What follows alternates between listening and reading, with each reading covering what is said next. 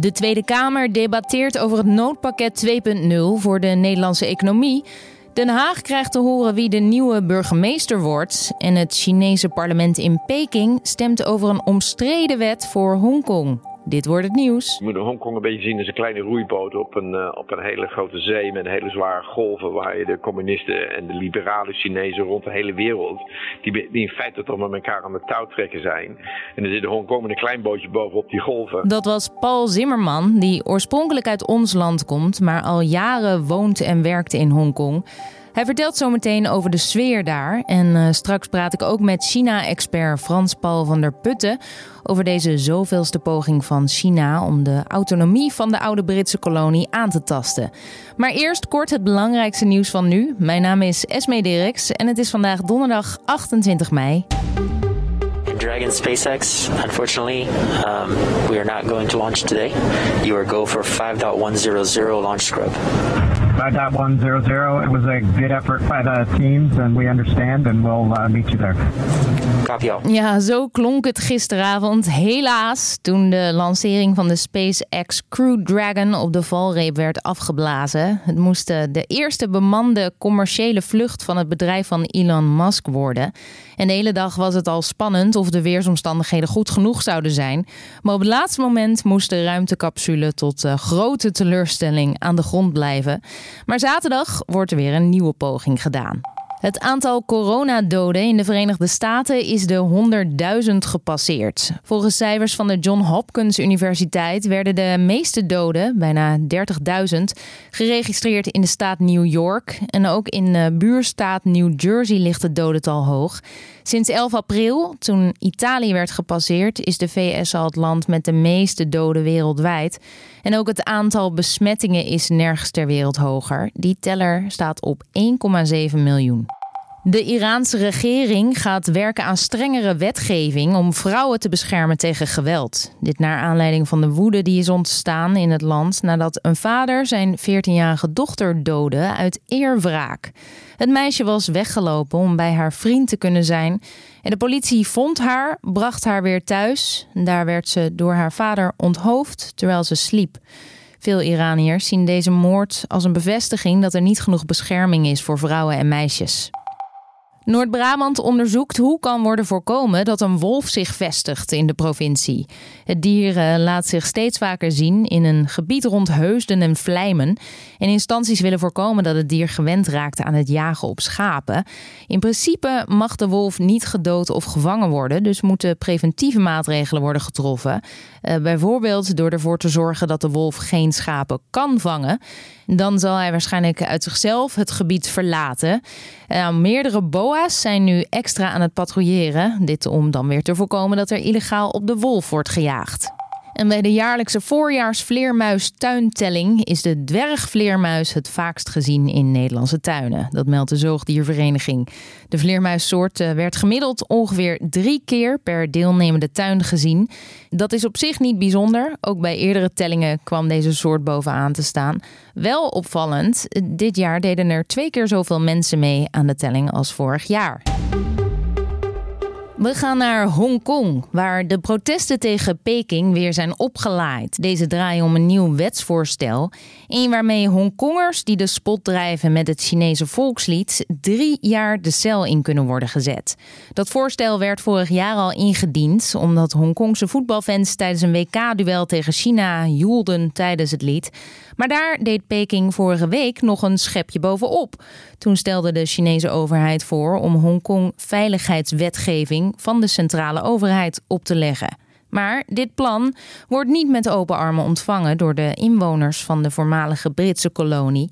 Want ja, bij de overdracht aan de Volksrepubliek China is afgesproken dat Hongkong tot 2047 zelfstandig zou blijven.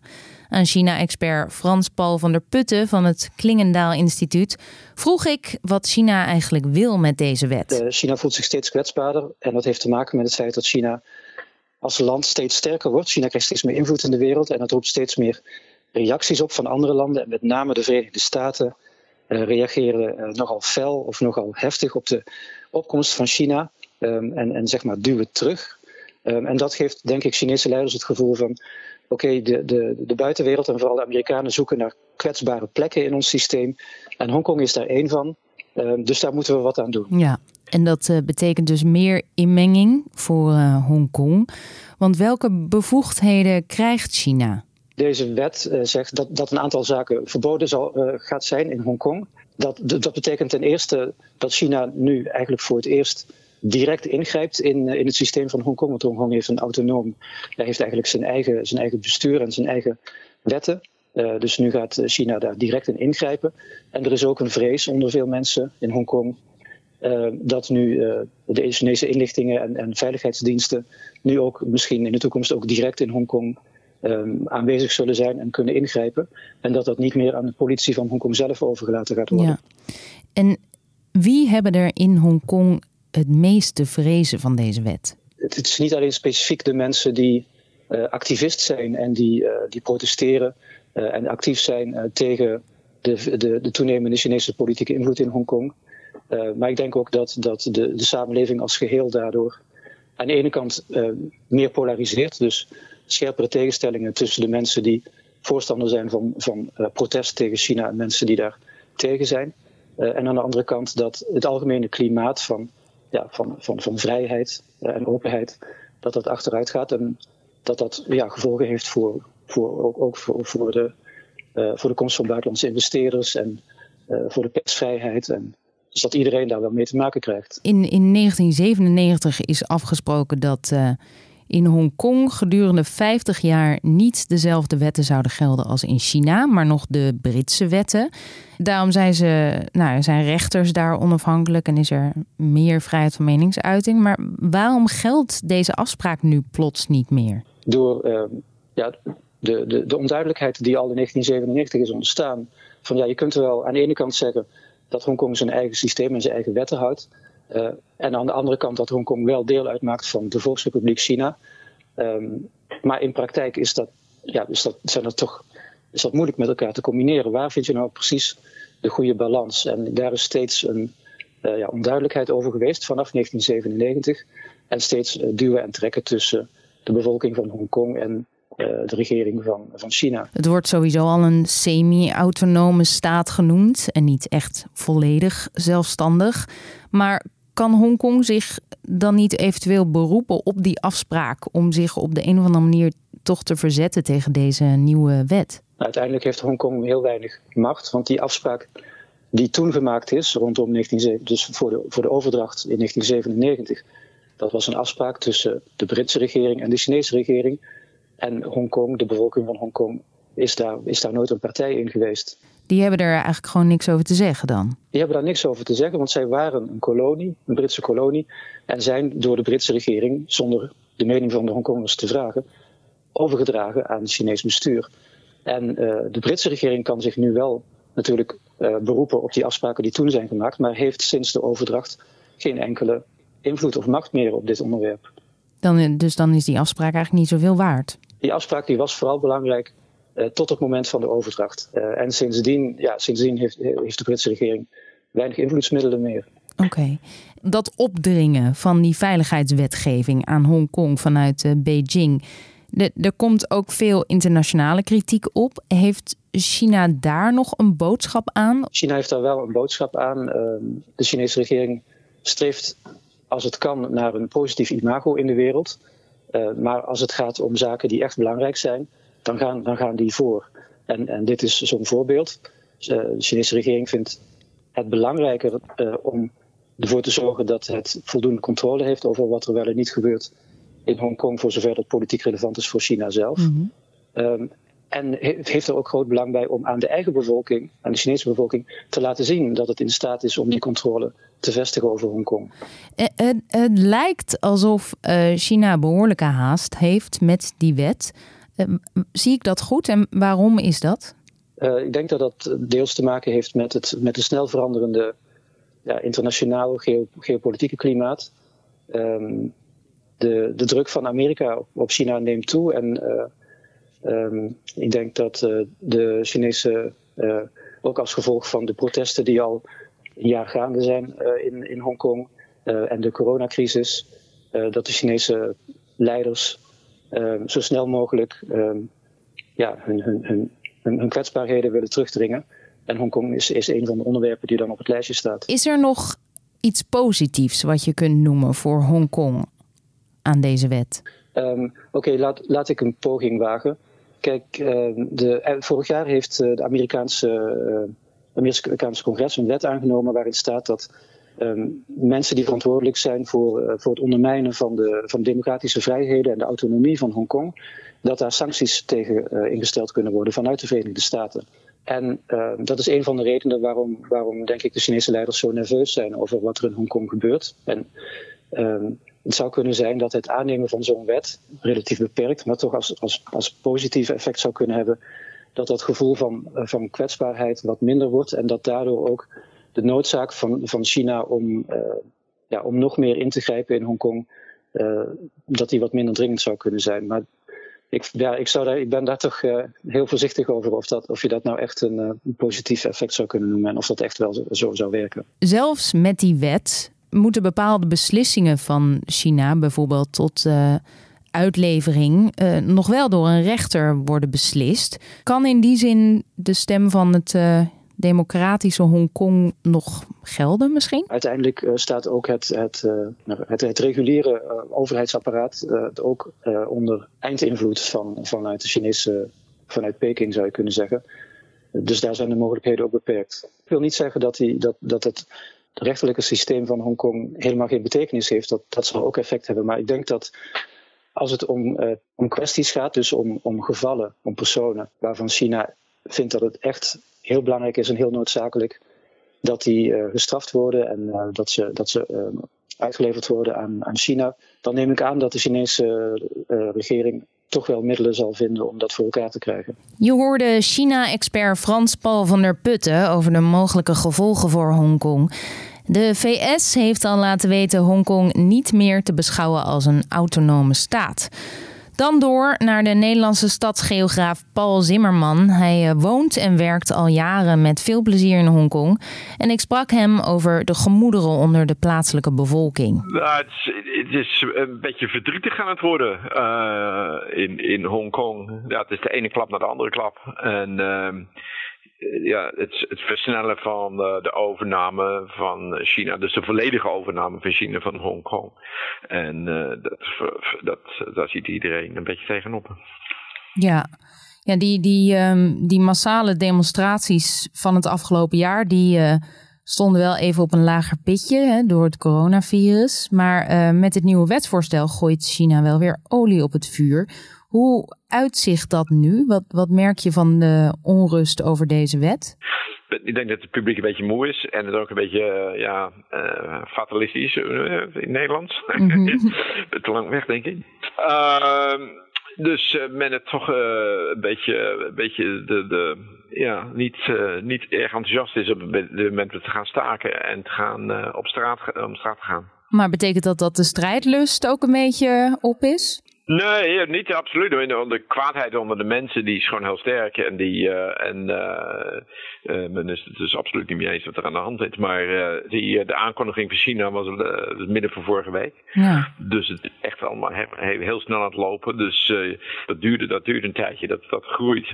Maar dat komt niet, niet van de ene dag op de andere dag. Hoe wordt er dan dus, gepraat nu binnenskamers? Nu, die, nu demonstreren dus nagenoeg onmogelijk is. Nu ineens komt die hele die wetgeving en dat, uh, dat apparaat erachter zit, de security branch, die komen nou natuurlijk nu ineens allemaal naar Hongkong toe.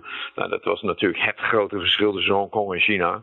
En uh, ja, dat is, uh, dat vindt me niet leuk. Dat is echt, dit is het scherpe kant van de communistische partij en daar, daar is iedereen echt dus wel verdrietig over dat, dat het allemaal zo eens heel snel gaat gebeuren. Ja. Um, voor de grote groep, en dat is de echte lokale bevolking, uh, die staat er toch gewoon heel, heel scherp tegen. Dit is precies waarom ze of hun ouders, zullen ze zelf, of hun ouders of hun grootouders naar Hongkong zijn gekomen. Voor die onafhankelijkheid. Voor die onafhankelijkheid, maar ook om weg te zijn van de scherpe kant van de communistische partijen, de security branch. Dat je dus gewoon gearresteerd kan worden voor het feit dat je een andere mening hebt. Ja, dus dat, dat gaat helemaal in tegen de mentaliteit van de Hongkonger, zou je zeggen absoluut. Die mensen zijn, zijn gaan zwemmen. Oh, en moesten de, en, het risico dat ze, dus, dat ze, dat ze het leven zouden verliezen. Weet je, hun, hun ouders of hun voorouders. Dat zijn de verhalen in de families hier. Die gingen dan zwemmen over de Pill River Delta, across the Pill River Delta, om vrij te zijn in Hongkong. Die mensen zijn, zijn de communistische partij ontsnapt vroeger. En nu, uh, nu draait zich dat weer om. En dat, ja, dat is dus heel gevoelig een aantal mensen die het dan over, ja, oké, we burn everybody, burn, burn Hong Kong. Uh, zodat China, het, uh, ja, dat ze er feite niks aan hebben, dat ze een verbrande stad vinden. Maar wat, wat bedoelen ze daar dan nou, mee? Ja, als, het, als, als, als de stad verloren gaat aan de communistische partij, dan, uh, dan let's take it all away. Dus protesten gaan, gaan door. Ja.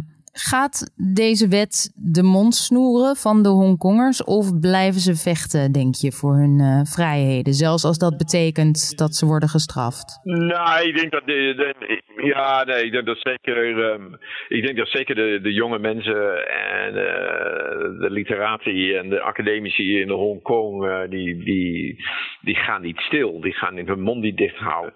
Maar je, moet ook, je moet ook Hongkong een beetje anders zien. Je moet Hongkong een beetje zien als een kleine roeiboot op een, uh, op een hele grote zee met hele zware golven. Waar je de communisten en de liberale Chinezen rond de hele wereld, die, die in feite toch met elkaar aan het touw trekken zijn. En dan zit Hongkong met een klein bootje bovenop die golven. Uh, dus het, het, is niet echt alleen maar iets wat in Hongkong gebeurt. Het is tussen alle Chinezen rond de hele wereld dat dit gevecht. Ja, hoe die, hoe die strijd ligt over de hele wereld tussen de Chinese diaspora. Uh, daar zit Hongkong, die speelt daar natuurlijk een rol in of, en, en die wordt gebruikt.